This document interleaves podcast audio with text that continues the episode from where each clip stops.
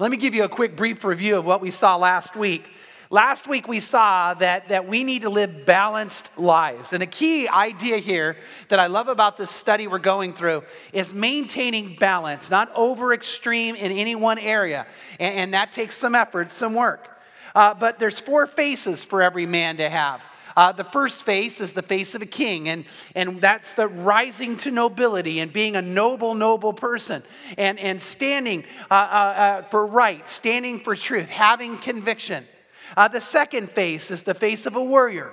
Uh, at times, we need to, to be willing to fight the fight. We need to be willing to stand for others. And it's not always a physical battle or, or a conflict situation. A warrior is someone who's willing to take risks and, and to go into areas that aren't chartered and aren't easy, and that we would do that correctly.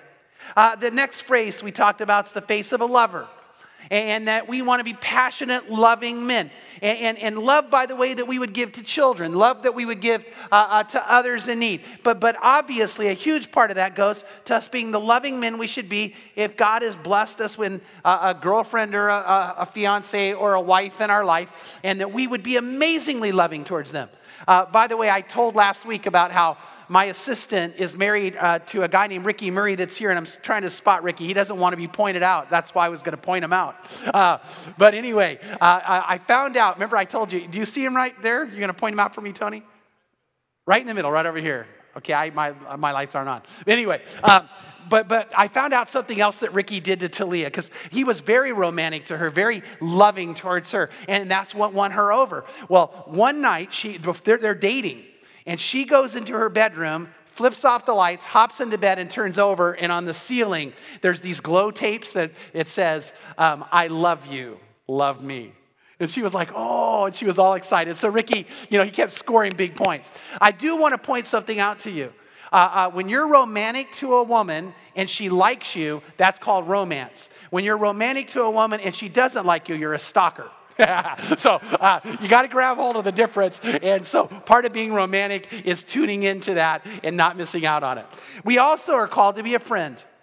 Uh, deep, deep friendship should mark every man's life. Uh, uh, being knit together with another man, an iron sharpening iron relationship should be there. And so the key, though, is we got to have a balance between all four. They all have to be carried out correctly so that we're not abusive, we're not dictatorial, we're not driven by anger. Uh, uh, we're driven by faith in God, we're empowered by the grace of God, and we operate in the love of God. and, and that's what God wants us to do. Now, as we go through this study, one of the best parts of it is we establish a common language. In other words, when we say, like, hey, we're going to get into the whole idea of unpacking.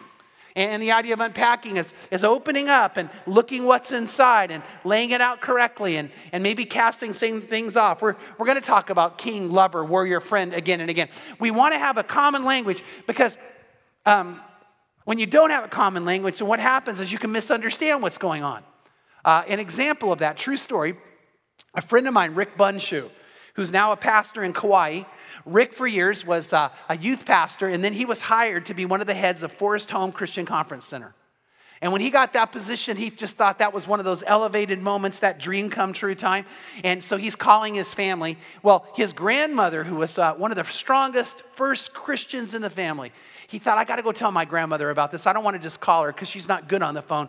So he drives out to see her and he goes and sees his elderly grandmother and he sits down. He said, Grandma, you know, I know you're proud I'm a pastor. She goes, Ricky, I could not be more proud you're a pastor.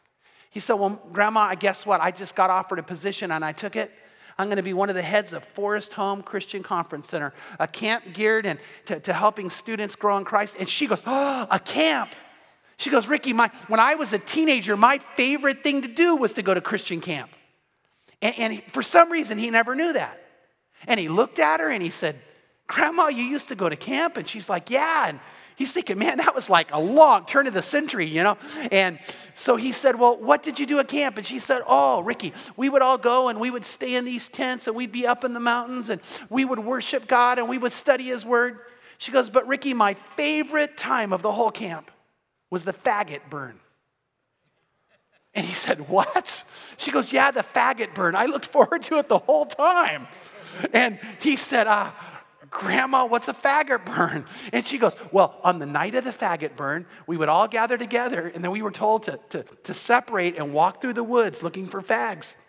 And uh, when we found one, we'd bring it back and we would hold our fag and we would sing songs and we'd throw it in the fire and watch it burn. And he's thinking, What? And he goes, Grandma, what's a fag? And she goes, It's a stick. A, a, stick, a faggot's a stick. He goes, Oh, he goes, I thought you meant it was a homosexual. I mean, you know, that's what I had in my mind. You go through the woods, find one, bring him back, throw him in the fire. And he said, Grandma, that wouldn't be a good thing to do. But anyway, so we have to have our, our we have to have our communication clear. We have to use the right wording. Now, on page 92 of the book is the place to begin writing a manhood plan.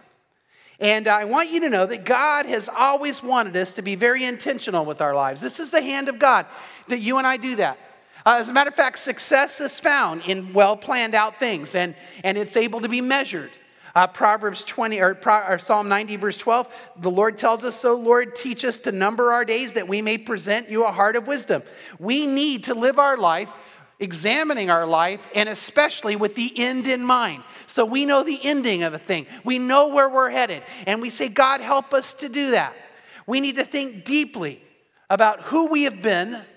About where we are now and about where we're going. And we need to, based on knowing who we've been and where we are now, we need to have a very intentional plan to get there. And, and it shouldn't be snap, it, it, a, a snap, hasty plan. It needs to be very well drawn out.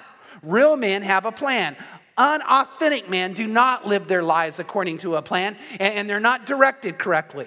Proverbs 21 5 says, The plans of the diligent lead surely to advantage, but everyone who is hasty comes surely to poverty. Now, did you hear that? I don't want you to miss it. It says, The plans of the diligent come surely to advantage, and in other words, abundance. That kind of life that's successful is planned well. And then what happens? It says, is those who are hasty, those who are just making decisions in the snap moment, those who don't have a direction for their life, it says, surely they come to a place. Uh, of poverty. They're impoverished. Their lives lack significance. And what I want to challenge you to really do, even if you don't have a book, but having a book that'll help guide you through it is I want you to begin to say, God, I want to have a plan for my life. I want a, a plan of manhood, a plan to attain, a plan to rise up, a plan to be who I should be. And so I'm going to look and ask, Lord, am I, do I need help in the king area? Do I, I need help in the warrior area? Do I need to help in the lover area, the friend area? God, most of all, when I look at Jesus, where am I measuring up and where am I falling short? And God, help me to make step by step plans to get there. But the idea is to live an intentional life. Uh, you know this every football coach, every major football coach has an amazing game plan. Have you ever spotted that? No, no quality football coach just says this guy's play your position and let's see how it turns out. They study the other team and they study how they match up to them and they go into the game with a very intentional plan. And God wants you and I to have that same methodology to our lives. So your plan should include personal things about you. Your plan should, it should take into account your professional life and how you attain in that area. And, and you make some plans. Maybe some of you, as you do your plan, you might say, you know what? I'm going to get more intentional about switching careers. And I'm going to lay out a plan to do it because I'm not fulfilled in where I'm at. God guide me in that. And you ask Him to do it and you have a plan.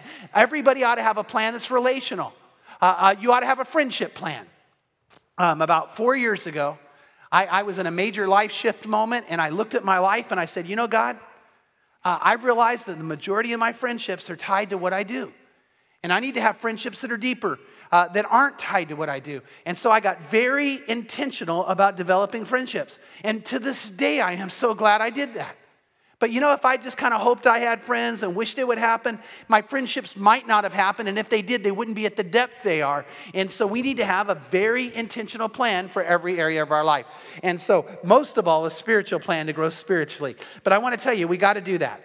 Now, if we're going to fulfill this, if we're going to make it, where we're supposed to be tonight is this we want to start thinking about some up close and personal things about ourselves. And that means this that we need to examine our lives. Socrates said the unexamined life is not worth living, and he was right. So, what we need to do is examine our life. We need to look at who we've been, what's shaped us, maybe why we act and react the way I, we do, some of which we need to embrace, some of which we need to overcome. We need to take stock of who we are, and we need to know our own history. And that tells us why we are the way we are. And very often, it helps us understand the very things we do. Now, I want you to think about that because without knowing it, a lot of things in your past have shaped how you act or react. Uh, it really does. I was dating a girl one time. It wasn't Pam, it was another girl. And uh, I'll never forget that I was going up the stairs, the bleacher area. We are going to watch a football game. And I kind of tottered and went like this. And I saw her wince. And, and I, I said, Whoa, what's wrong? And she goes, Oh, and she didn't want to say, Well, that was the first sign I had that her dad was beating her. You know, a man kind of going like this at her, she, and she couldn't help the reaction. And by the way, it told me a lot about why our relationship was going to struggle. And uh, you know what? Is, is you look at some things in your life and you might say, Well, I was treated this way when I was a, a child. It's still affecting me. Uh, when I was in high school, this happened and it was affecting me. Uh, by the way, I want to tell you a sad thing. Uh, a, a, friend of mine who's an amazing educator, an amazing educator, uh, uh, risen up in the educational field, was given to be the opportunity to be a principal of a pretty cool high school. And uh, without any of our understanding, we kept noticing he was really doing things to undermine the sports program. And this school had amazing history in sports. And, and he was just literally doing things to undermine it. And, and, so when I started hearing about that, I thought, oh my gosh, that, that is going to cost him huge. Plus, there's no reason to do that. And, and so uh, a couple of us, we got together with him and I said, hey, what are you doing? You're going to slit your throat. I mean, you, this, this uh, uh, an incredible parental fan basis here, and it's good for your school. It's been quality. It, it's one of the ways that's motivated kids to academics. And he got real honest and said, You know, when I was in high school, the athletes always attacked me and made fun of me. And he goes, I, I guess that's why I'm doing this. And, and by the way, he needed to stop. And he, he was carrying that with him. You know, um, some people find themselves socially not able to attain to things because of things that occurred in their life. And so, what we need to do is examine ourselves and not dwell on the past, but understand the past and get a hold of it and not let go of it. Everybody has a story. And so, what I want to do is give you an idea of some things that kind of shape my story. Now, the only reason I'm doing this is, is I do want to give glory to God for how He's changed my life. But what I'm really trying to do is give you an example of what you're going to start doing as you write out your man plan. Uh, uh, you know you have a story, you know it's affected you, you know it's helped shape who you are. In my case, uh, my mom and dad were great parents. And uh, my dad was in the Air Force, and so we grew up never really having a home. Uh, uh, from the time I was born, we moved every two to four years. And I knew that when I went to school, when we started attending school, that I wouldn't be around there too long. And I never knew where I was going to live. I never knew where we were going to be moved. And so I had to make friendships quick, but I had to be willing to let go of them. I went to uh, four different high schools in four years. And, you know, I'll never forget sitting in school, listening to other people talk about friends they had in third grade and fourth grade and fifth grade. And to be honest, you know what? I, I don't know that I could name a whole lot of people that I knew first, second, and third grade. Uh, uh, some of my friends, we did get close enough to stay in somewhat contact, but to be honest, we had all learned to make friendships, have them, and leave them as quickly as possible because we just moved around a lot. And that affected me. Uh, in our household, I have a sister, but my sister and I are five years apart. And uh, I don't know if you've seen any psychological studies on that, but it says when there's more than four years between a child, both children in reality are only children. And so I, I really kind of grew up being an only child and, and the way I related and the way I acted. And, and, now think about this I'm an only child that's moving from place to place to place to place very quickly. And, and that's affected me and, and my life, and it affects the way I view friendships. My dad, though, became the highest rank he possibly could in the United States Air Force. And he did it very, very quickly. He was a man of excellence who rose up fast, and he always had that as his attitude. You always did everything with excellence, you always worked hard, and so he rose up quick. When my dad came to the city of Corona, kind of as just a, uh, what was seen at the moment as a temporary stop, he couldn't bear not to have some kind of a job. So he went into the city and just said, What can I do for six months till I decide what, what I want to do with my life? And so they put him on the street crew. And my dad, man, he took that so seriously, it was amazing. Uh, when streets would have to be repaired, he'd grab me and throw me in the car and go, Come on, we're going for a ride. And he'd take me out and we'd overlook the street. Now, he's not even like the head of the crew. He just believed when you do something, you do it right. Well, he made himself so valuable in the city, they kept promoting him and promoting him and promoting him and begging him not to leave. And he rose up very quickly to be a city inspector here in town. And he took that job seriously. Uh, and my dad always taught me something. He said, You always do whatever you can do with all your might. It doesn't matter what it is, you always do it well, and you always do it the best you can. So when I was in Boy Scouts, right away I was told, You're going to be an Eagle Scout. If you join Boy Scouts, you've got to be Eagle. And, and you know what? I want you to, to I, my dad charted out a plan for me so that I could be Eagle Scout at the earliest possible date. And, and, you know, I got to be honest, I loved it. And he walked me through it and he helped me through it. And the idea is that that's how I would attain. When I got a job, you know what? I was allowed to change jobs, but I was never allowed to quit. I remember one time I had a job and didn't like it and I wanted to quit, and he said, That's not a good enough reason. The fact you don't like it. You go in there and you do your best you can and you make it something incredible. And my dad demanded the job I hated, I hung on to for another six months at least. And I would only go to the next one because I found a better one, not because I just wanted out. And that was the kind of way he raised me and he taught me that. My mom and dad were very involved in my life, whether it was Little League or, or football or, or scouting or, or whatever it was. They always were around me that way, and they had that attitude. My dad loved women, and he taught me about girls. From the youngest age, he would call me in and ask me what girl was pretty and which one wasn't. And here's what he had a mantra ready? There's no such thing as an ugly girl. And he used to tell me that all the time. There's something you can appreciate about everyone. The other thing my dad told me is the more gorgeous a girl is, the more guys are afraid of her, so you have a better shot of her than anybody. That's what he told me. He said, You know what? He goes, If you see that girl, she's gorgeous, everybody else is afraid. You go up. And he said, Do you know how you win a girl's heart? You have more fun than anybody else around you. That's what he taught me. He said, You know what? The people who have fun, the people who seize life with joy, that's who everybody else wants to be around, including women. And that was part of a strategy he had. By the way, I want to tell you at work, when Pam and I were in high school, I'm not kidding you. I believe my wife is gorgeous today, but when she was in high school, man, all these guys were after her. And so I had already learned from my dad how to handle it. I, on purpose, put myself in a place near Pam, and I started having the most fun and laughing the most, so she would have to come over and be a part. And, and, you know what? It worked. And, and my dad says that's what you do. You, you pick out that girl you want and you go and you get her. And by the way, to my dad, girls were a big part of life, and you were supposed to do that. My dad taught me to fight. Now, I know the world today is different than the world I grew up in, but uh, he, he taught me that. And, and, and, and I think a lot of your dads might have done that too. And uh, when I was in high school, uh, I was playing football, and we were going to a, a, a football game uh, and the way it worked in Okinawa is they basically put all the high school students in Okinawa into one school, but then they divided us up into four sporting events and air sporting uh, uh, teams. And so there was the Marine team and the Air Force team and the Navy team and the Army team based on who your dad was. And it was a huge high school with thousands of students. And so we all went to school together, and then yet we'd compete and play each other. It was kind of an interesting way to live. And so on Friday night, we had our game, and then on Saturday, we were going to the other team's game. Now, we had beat the team Friday night pretty good. And it was a close game, tough game. We fought it out. Well, what happens? We're up in the stands and we start hearing that there's a fight taking place. And that this guy from the other team, biggest guy on the team, was going around beating the crud out of our guys because he was so mad he lost. And so we go rushing down to see what's going on. And I see this guy, and he looked bigger to me without his pads than with his pads.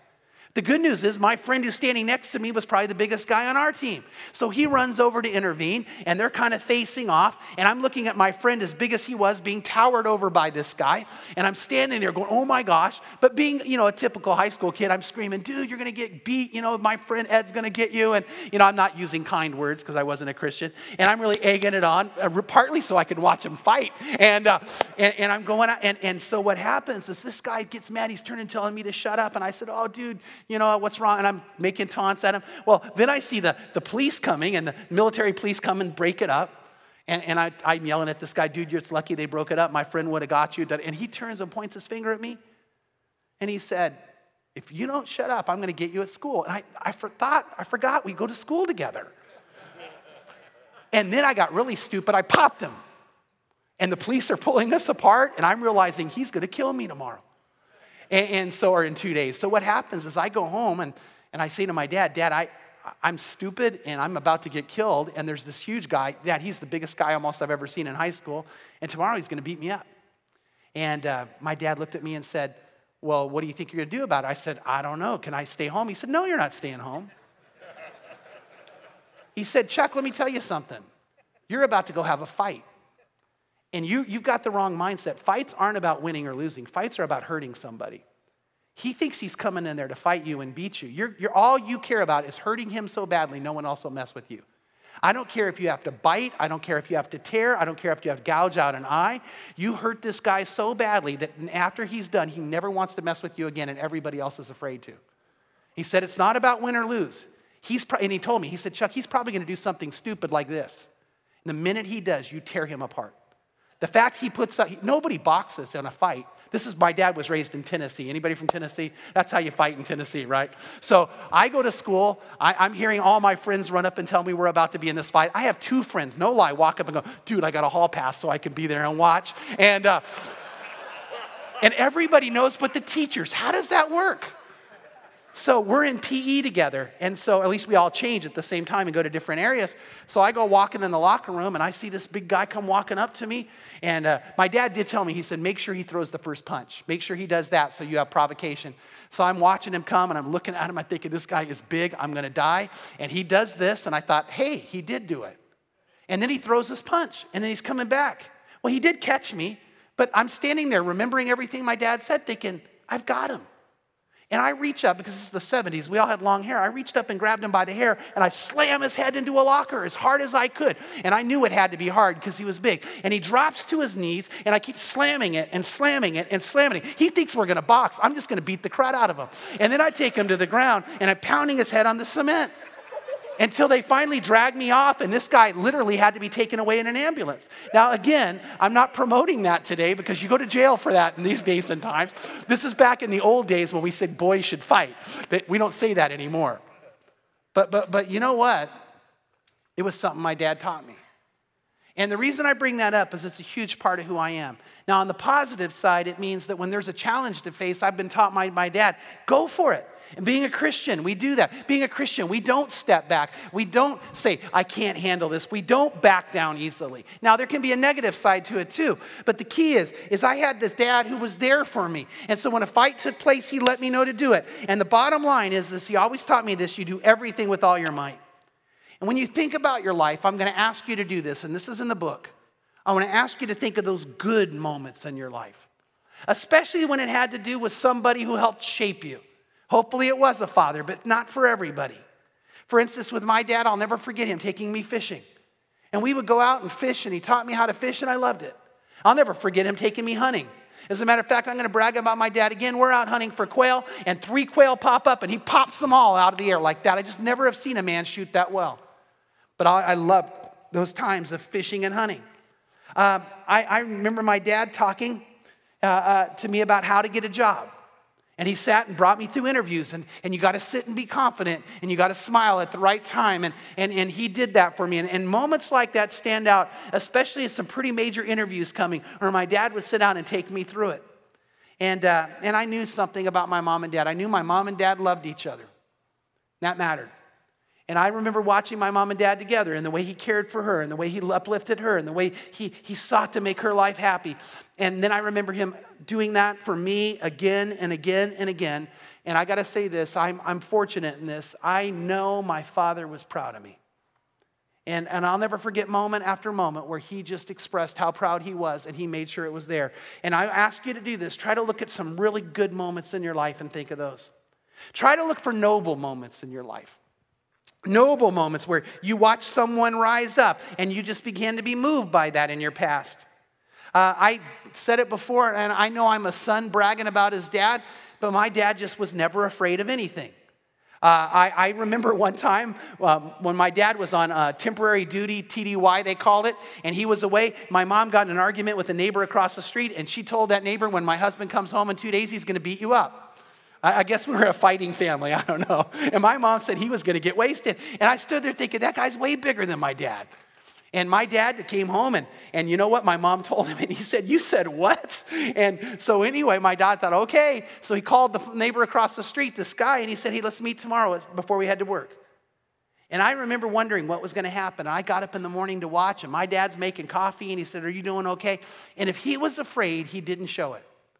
And then he took his coffee and he walked outside and waited for that guy. And they ended up talking. Nothing happened. They probably joked about my mom. But uh, the, the reality was, is I remembered him just not showing any fear. I remember one time we were coming out of our house in Tennessee, and this dog was so uh, uh, mean and, and so angry and rabid almost. It charged at us and it got caught on a chain and it's growling and baring its teeth. And we all jumped back afraid. And my dad laughed. He goes, Oh, hey. And he walks over and he, he calms the dog down and pets it. He just didn't have any fear. One of my favorite moments, and Pam hates this one. We were in Tucson, Arizona, and we were looking at ferrets, and there was a big sign saying, Warning, ferrets will bite. And my dad reaches in there and scoops one of these baby ferrets up and is petting it. And the store owner goes, Don't do that, he'll bite you. And my dad goes, Oh, it won't hurt. And then he handed it to Pam and walked away. Pam was afraid, but he wasn't. And uh, maybe the most, not the, yeah, maybe the most noble moment in my life that I ever looked at that shaped me was when my dad got Crutchfield Jacobs disease, and it's, it's the human form of mad cow. And for 18 months, I watched this man I love waste away. As uh, it eats your brain, and his, parts of his brain would be affected, he would be filled with fear, and he would be afraid, and, and he would actually, one time, I, I was in the house looking for him, and he's cowering and crying, and I'd never seen that before. And uh, at first, we didn't know why, because this was so different than this man I had seen but here's why this is a noble moment because my mom loved my dad through that whole time without flinching. She loved him so much. And she took care of him. And there were times, lots of times it wasn't easy. And times she would cry and I'd watch them pray together, and I'd watch her not once say, Why me? Not one time did she say, Why me? She just kept saying things like, Chuck, am I taking good care of him? And I thought, Mom, you are. And she just would never bend from that. And I want to tell you, watching that courage and that love and the birth of a relationship like that has just blown me away. And it was one of the most noble moments I've ever seen. Uh, when you think about your life, you probably have some missed moments. Uh, we, we're asking you to think of good moments, noble moments, and missed moments, and I have those. But the worst one was after I became a Christian and God called me into the ministry, and I was going to college at Pacific Christian College, which is now Hope University. I would come out here to Corona to see Pam. And uh, where she worked, uh, a lot of people I had known in high school worked with her. And and I'll never forget walking in one day, and I'm standing there, and Pam and I are getting ready to go somewhere. And to be honest, I was a little agitated. She couldn't get away sooner. And uh, a girl walked up to me who I went to high school with, and she looked at me and she said, Chuck, could we talk? And um, I looked right at her. I mean, I, I can still see her eyes. I saw something was, I saw the devastation. And I remember saying, Hey, can it wait? And she said, Yeah. And um, Pam and I hopped in the car. I don't have no clue what was so important, but I know what she did.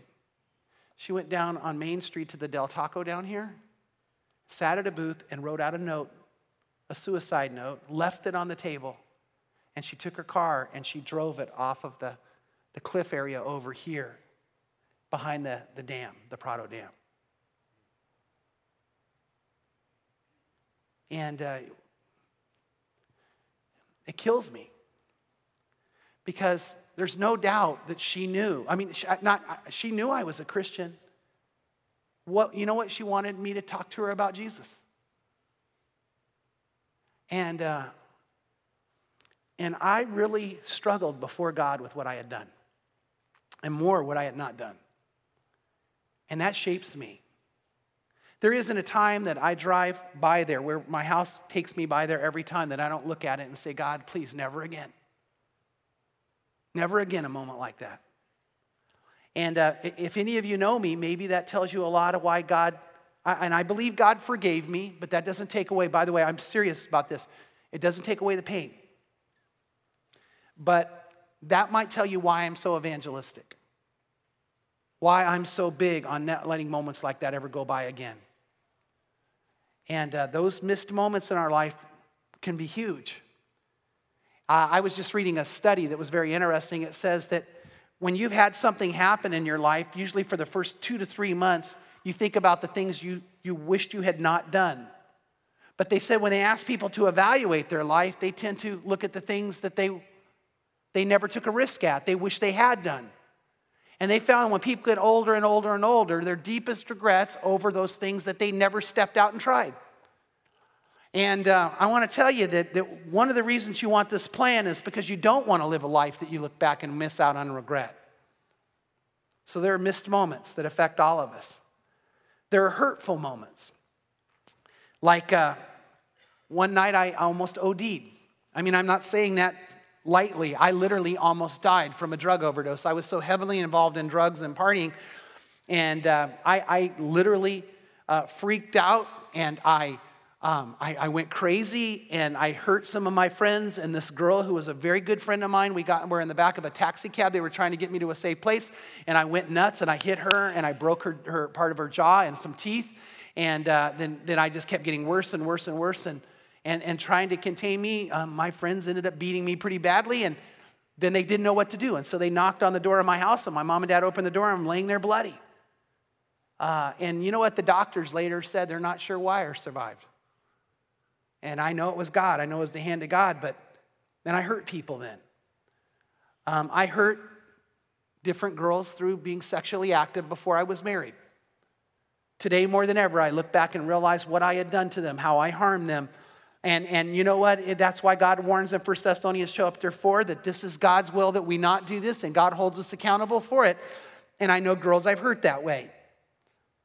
The girl I hurt the most was my wife because when I got Pam pregnant, um, I allowed her to be pressured into an abortion by being silent, by just saying, I'll back you, whatever you want to do. And I watched how it devastated her. And now to this day, I know that I'm responsible for paying to have my child put to death. And uh, that hurts. And as much as all of those hurts, the most hurtful moment I've ever experienced in my life was when my oldest son, Rich, who had been so passionate in his walk with God, had led other peoples to Christ, had, had actually, I saw the gift of being a speaker in him as he led a Christian club at Glendora High School with sometimes 200 students there as Rich would teach. Sat at just before Christmas to tell me in his junior year that he didn't believe in God any longer and didn't want to even pursue it. I have never, ever in my life felt like such a failure at that moment. And I looked and thought, God, you know what? Nothing else to me matters more than where He's at with you, and I can't do anything about it. And did I do this? Did I cause this? Was this me? And I'll tell you honestly, I still don't know the answer to that today. But nothing ever has hurt me more than that. Nothing matters more to me than seeing him come back to know Jesus one day. Nothing makes me pray harder. So you have those hurtful moments in your life. We all have defining moments in our life, and you need to be able to look at those and write those down. My most defining moment was the day that I gave my life to Jesus Christ through the ministry of this church. Uh, uh I went to a church retreat and, and the students I saw there blew me away, and they had such a love for God and such a true intimate relationship with Him. I couldn't resist it. I, I thought, I want to know God like they know Him because they genuinely did. And, and the day I gave my life to Jesus has become literally the most important moment in my life, and I'll never forget that. Uh, up there with that, though, is the day that God called me in the ministry. And I won't go through the whole story right now, but there's a particular rock up at Angeles Crest Christian Camp. And last weekend, I was up there and I went and sat on it and I looked over that valley again. And way, way back in the 70s, God put his hand on me and he spoke in my heart and he called me into ministry. And uh, man, I just cannot thank God enough for that. It wasn't long after that I had a defining moment in my life because even though I didn't handle it always correctly, God used me to lead my father to the Lord and I got to baptize my dad into Jesus Christ.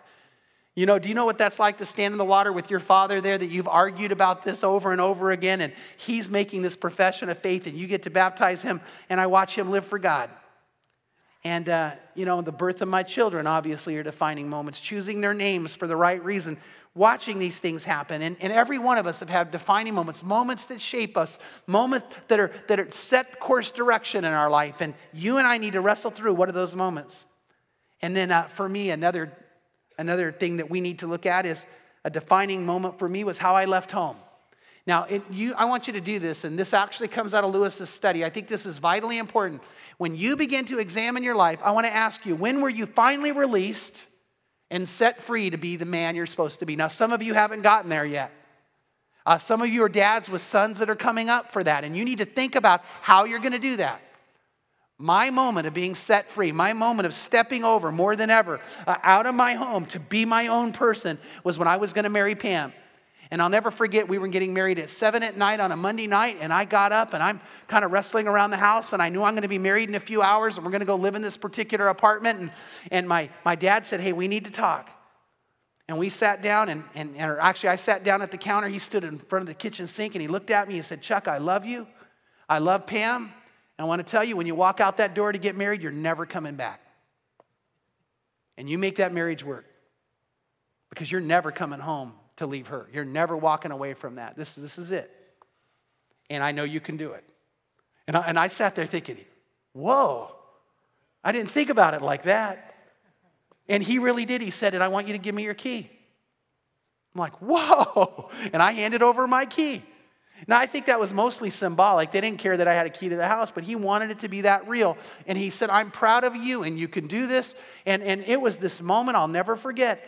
And my mom and dad were very good about not interfering in our lives after that. They, they were there for wisdom and counsel, but they, they just said, You live your own life. You know, we trained you, we raised you, and that's what we want you to be. And everybody should have this moment you can put down and say, That was when I went. Some of you, it's when you went in the service. Some of you, it's when you went away to college. You just never really kind of came back. Some, but, but you know, when was that time and how did that affect you?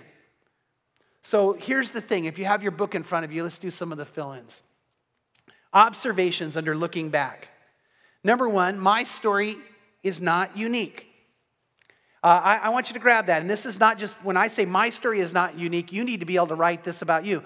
When you say my story is not unique, that replies to you. And as a man, I am not alone. There's going to be some of you come up afterwards and tell me some of the stories of your fights. Uh, there's some of you going to come up afterwards you're going to say, you know what, I remember that, that, that time I didn't share and I should have. Uh, there's some of you who are going to come up and say, Man, I'll never forget my, my parents sending me on. And, and, you know, in other words, the one thing we all have, there's different ones of us in here. We've shared this in commonality. And if you go, Well, Chuck, I can't identify with you, there's another man in this room you can't identify with. In a room this size, even though your, your story is somewhat unique to you, it's not totally unique, and you're not in this alone. The next line's important. Get ready. When a boy fails to connect with his dad, Demons of one kind or another often fill the void. When a boy fails to connect with his dad, demons of one kind or another often fill the void. Now, now, why am I saying that? Because I think that I am a little unique in the sense I had a father to connect to. If you're here tonight and you can't honestly say you did, let me tell you, you're in the majority. Uh, we're going to talk about that more than ever. The absent father wound is devastating, and it hurts and it causes demons of one kind or another to, to start activating in your life. And you know what? I'm not saying obviously that, you know, people who have dads, they don't have those things to fight through and struggle. Definitely I do. But you know what? I want to say this is it's really true that God created you to have this strong male figure. And if he hasn't been there for you, as you write your story and you examine your life, you're going to see that that has affected you. And uh, God can help, and we want you to know that, but don't miss it. The next line is this Many men have yet to reckon with their past. Many men have yet to reckon with their past or close out the unfinished business that still lives there. Many men are still trying to get the feeling of approval that they never got from their parents. Many have moments of deep inflicted pain or failure that have just been gnawing at them. Some blame the past and are victims of it, and they act like there's nothing they can do. But the truth is, is that we need to, to close that out. Part of doing this exercise is to let go of some of those things. Or to say, you know what, there's, that's the past now, and I'm gonna learn this lesson, and I'm gonna get making sure it makes me better and not bitter and i'm going to move forward with it. But why do we go through this exercise? Why am i challenging you to do that? Because we want you to do that. We want you to, to, to analyze your life and see what's happened. Now how about this? Ready the next line. Until a man unpacks his past until a man unpacks his past and deals with the themes and the pain that resides there he can never be an authentic man until you unpack that past and look at how it affects you and, and come to grips with it, you're never going to be the kind of man you should be. We need to examine and understand ourselves, not to be imprisoned by it, but to allow ourselves to be made better by it. And here's the next line. I love this one. You cannot become a real man without help. There is no such thing as a self made man. And people who try to do that are violating Proverbs 18:1, which says, A man who isolates himself rages against all sound wisdom. And you know what? We need to understand that, that we need help. Everybody needs help in their life. Everybody needs somebody to sharpen them and, and help them make that next step and, and maybe just evaluate your life correctly. And there's no such thing as a self made man. Now, how about this? Ready? Next line.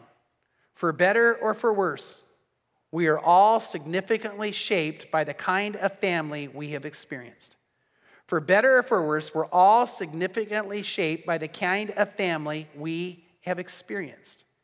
We are, and I love this line that comes from Robert Lewis we are a product of our past, but we do not have to be prisoners of our past. How our family was before us, you can break free, free from family curses and family flaws and, and family things that have hung on. You, you can be free from that. What was void in your life can be filled by God in such a way that it just sets you uh, free to be a new person. But it, but it only will happen when you Open up to God and say, God, here it is. Look at, I am struggling because my dad was never there. I am struggling, Lord, because my mom was overly attached. Or I'm struggling because I had neither parent pouring into my life. Or, Lord, I'm struggling because even maybe though my parents tried, they taught me some things they shouldn't. And, and that's hurt me, hurt me badly. And uh, I'm not going to blame them, Lord, but I'm going to definitely ask you to help me get past it and get through it. And we need to understand that. God's great desire is that you be that king and in balance, that you be that, that friend, that you be that warrior, that you be that lover. And, and here's the thing God has made you to be that. By the way, let me throw out a challenge to every man here who has a wife or a fiance or a girlfriend. I want to ask you during the next month to, to, to find the most romantic thing you can do for them and do it. And then when you do, I'd like to have you write out what it is and, and, and, and email me or, or turn it in. And in a month from now, then we're going to give whoever we think has the most wow moment with their, their, their girl, uh, we are going to give you a $150 gift certificate to Fleming Steakhouse. Uh, so, because real men eat steak. And, uh, but, but see, here's the thing. We want you to go take action with that. I want you to, to really do it, to really plan something like that. Now, here's what I'm trying to say. But I want all of us to begin an intentional plan of how we are going to get rid of those things that are holding us back. Paul did that. If you have your Bibles, Philippians chapter 3, Paul actually did this. And, he was so wise. And he even says, join in, in following my example. But I want you to notice part of what the example is when you look at Philippians 3, starting in verse um, 2 he says, Beware of dogs, beware of evil workers, beware of false circumcision, for we are all of the true circumcision who worships in the Spirit of God and the glory of Christ Jesus and puts no confidence in the flesh. In other words, he said, I, am not going to put my confidence in the flesh, I'm going to put it in the Spirit. But notice what he does. He says, Although I might have confidence in the flesh, even in the flesh, if anyone has a mind to put confidence in the flesh, I far more. Now, notice he's going to go through his history the things that shaped his life. Verse 5 I was circumcised on the eighth day, the nation of Israel, of the tribe of Benjamin, a Hebrew of Hebrews. As to the law, I was a Pharisee. As to zeal, a persecutor of the church. As to righteousness, which is in the law, I was found blameless. Do you see? Paul goes, Here's who I was. Here's what shaped my past. He says, But I got to tell you something. I, have learned something. Verse 7 But whatever things were gained to me, those things I have counted as loss for the sake of Christ. More than that, I count all things to be in loss in the view of that surpassing value. Now, notice this next line of knowing Christ Jesus my Lord. The word knowing there is to know in an intimate, experiential way. He says, That's, that's shaping my life more than you know. I know all those things that used to be true of me, but who God is making me today is better. He says, For whom I suffer the loss of all things and count them but rubbish, so that I may gain Christ and may be found in him, not having a righteousness of my own derived from the law, but that which is through faith in Christ, the righteousness which comes from God on the basis of faith, that I may know him. Catch how the knowing him is huge, and the power of his resurrection, and the fellowship of his sufferings, and being conformed to his death, in order that I may attain to the resurrection from the dead. Not that I have already attained it or have already become perfect, but I press on so that I may lay hold of that for which I was laid hold of by Christ Jesus. Now I want to stop there. Do you see Paul has an intentional plan? Paul said, I know where I'm headed. I want to be like Christ. And I know, now catch this, I want to be the person that Jesus laid hold of me to be. Now, how he laid hold of Paul and what he wanted Paul to do is different than what he's laid hold of you and wants you to do. He has a plan for your life. He has a place for you to be. He has a destiny for you to fulfill. And He wants you to be successful in it. And by His power and His love and His grace and His presence, and by truth being embraced in your life. So you look at the things that are holding you back. Now you can attain to this, He says. And it all comes from this knowing God and knowing who you are and bringing the two together and letting Jesus take you to that place. But Paul says, I am not there yet but I know I'm going to be. Now, he had a clear picture of where he wanted to be, who he wanted to be, and what he wanted to do. And he was aware of this that God had made him a certain way on purpose and wanted him to fulfill it. God's done that for you. And while your past is significant and understanding who you are, I want to say this it never has to have power over you. Never does it have to have power over you. The key is this understanding those things that are trying to hold you back and looking to who you're supposed to be. Let me give you an example. While my father did teach me to aggressively go out and conquer, the problem is I can get way too aggressive at times. I can get way too agitated. I can take things too hard. I, I can, and, and you know what? As I look at that, I think, okay, that's got to be done away with because I need to be gentle. I need to be patient. I, I need to be calm. I need to have peace. I, I need to have wisdom and prudence. And those were all missing from that part of the teaching. And so I, I want to hold on to the enthusiasm, the passion, and, and, the zeal to move forward, but I don't want to do it in a way that's ever bent on anger or aggressiveness or, or intensity. And here's the bummer, you guys. When my children were growing up, I was way too intense on them. And uh, I remember days where I, I, I did not physically abuse them, but they would do something wrong. And, oh, I was, and I wanted them to be afraid. The last thing a child needs is a 200 and some pound man being that intense. There was no wisdom, no prudence in it, no self control. And I look back now and I think, God, I, I, why did I blow the whole idea that the, the wrath of man does not produce righteousness? And I, I have to be, I have to look back at the past and see where I learned that and say, okay, no more. No more of that. Because I want to look at Jesus and I see that the two are pretty far apart. So I want to challenge you to do that. It's, it's, a, it's a time of wrestling. It's not done quickly, but we need to examine our life. But right now, I want to ask you to do this. I want you to examine where you are with Jesus. Can you say, like Paul, I know him? I, I look at Jesus and I've come into this relationship and I know him and nothing else matters to me. Nothing else matters compared to knowing him. Because I want you to know he wants to have that kind of relationship with you. And tonight, if you want to be in a relationship with Jesus that's that real and that intimate and that true, I'm going to have, I want to give you an opportunity to do it. We'll never end this service without me extending an invitation to you to come to know Christ. I think you know why. I won't let a moment like that go ever again. And tonight, you matter too much.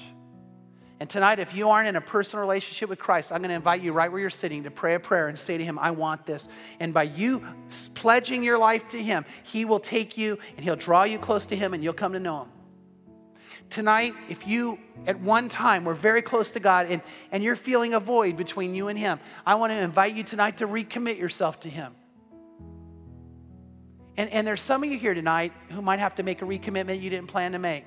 Maybe something I was saying has opened up your mind to some things about who you are that shouldn't be there. And even though you love God and even though you know Him, this is a time you have to say, well, Lord, I'm going to recommit because I, I've let this be in my life. I've let it control me and I want to be free of it. And so I'm making a whole new commitment to you to recommit tonight to being who you want me to be and not who I've been. So we're going to pray right now. And if you feel God moving and touching you to do this, I'm going to ask you right where you're sitting to pray this prayer with me. Let's go to the Lord in prayer.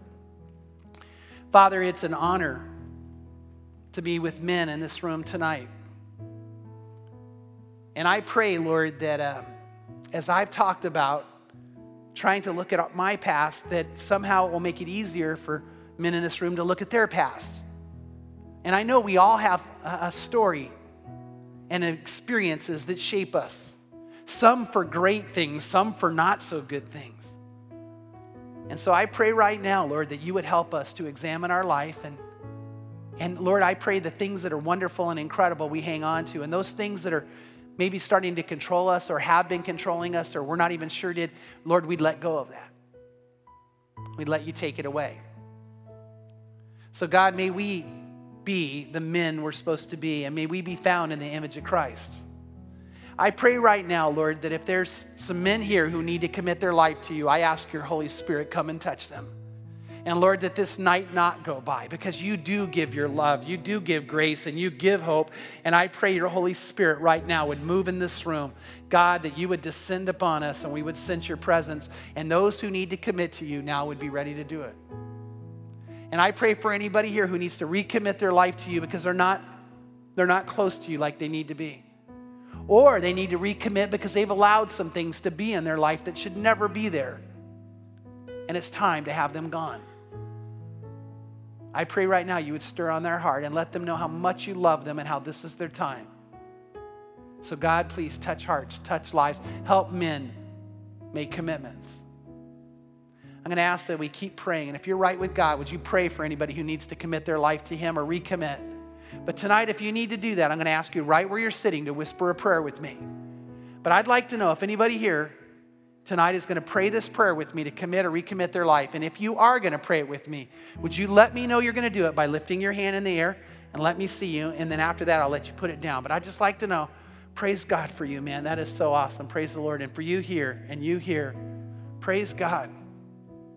Wow, for each one of you, that's incredible. Let me take a second more. Right, right over here. Praise the Lord for you, man. That is awesome. Can I take it well right here for you? Praise God, man. Wow, this is awesome. Okay, around the room, let me just look a little more. Anybody else, if I haven't seen you yet, just lift your hand. I want to know who God's calling to do this in this time. All of you, praise the Lord for you right there. Praise God. Man, praise God for you. Okay, all of you who God's touching, let's just whisper this prayer to Him. Just say these words with me. Say, Lord Jesus, I know you love me. And I know you died on the cross to forgive me of my sins, to heal me of my hurts and pains, to make me new and alive and strong, and to make me clean before you. And I say yes. I want this, Lord. So I open my heart to you. Please fill me with your love and fill me with your spirit. And please help me be who you've always created me to be and to live the life that you've always had for me to live. So today's a new day, and I'm ready. Take me now. In Jesus' name, amen.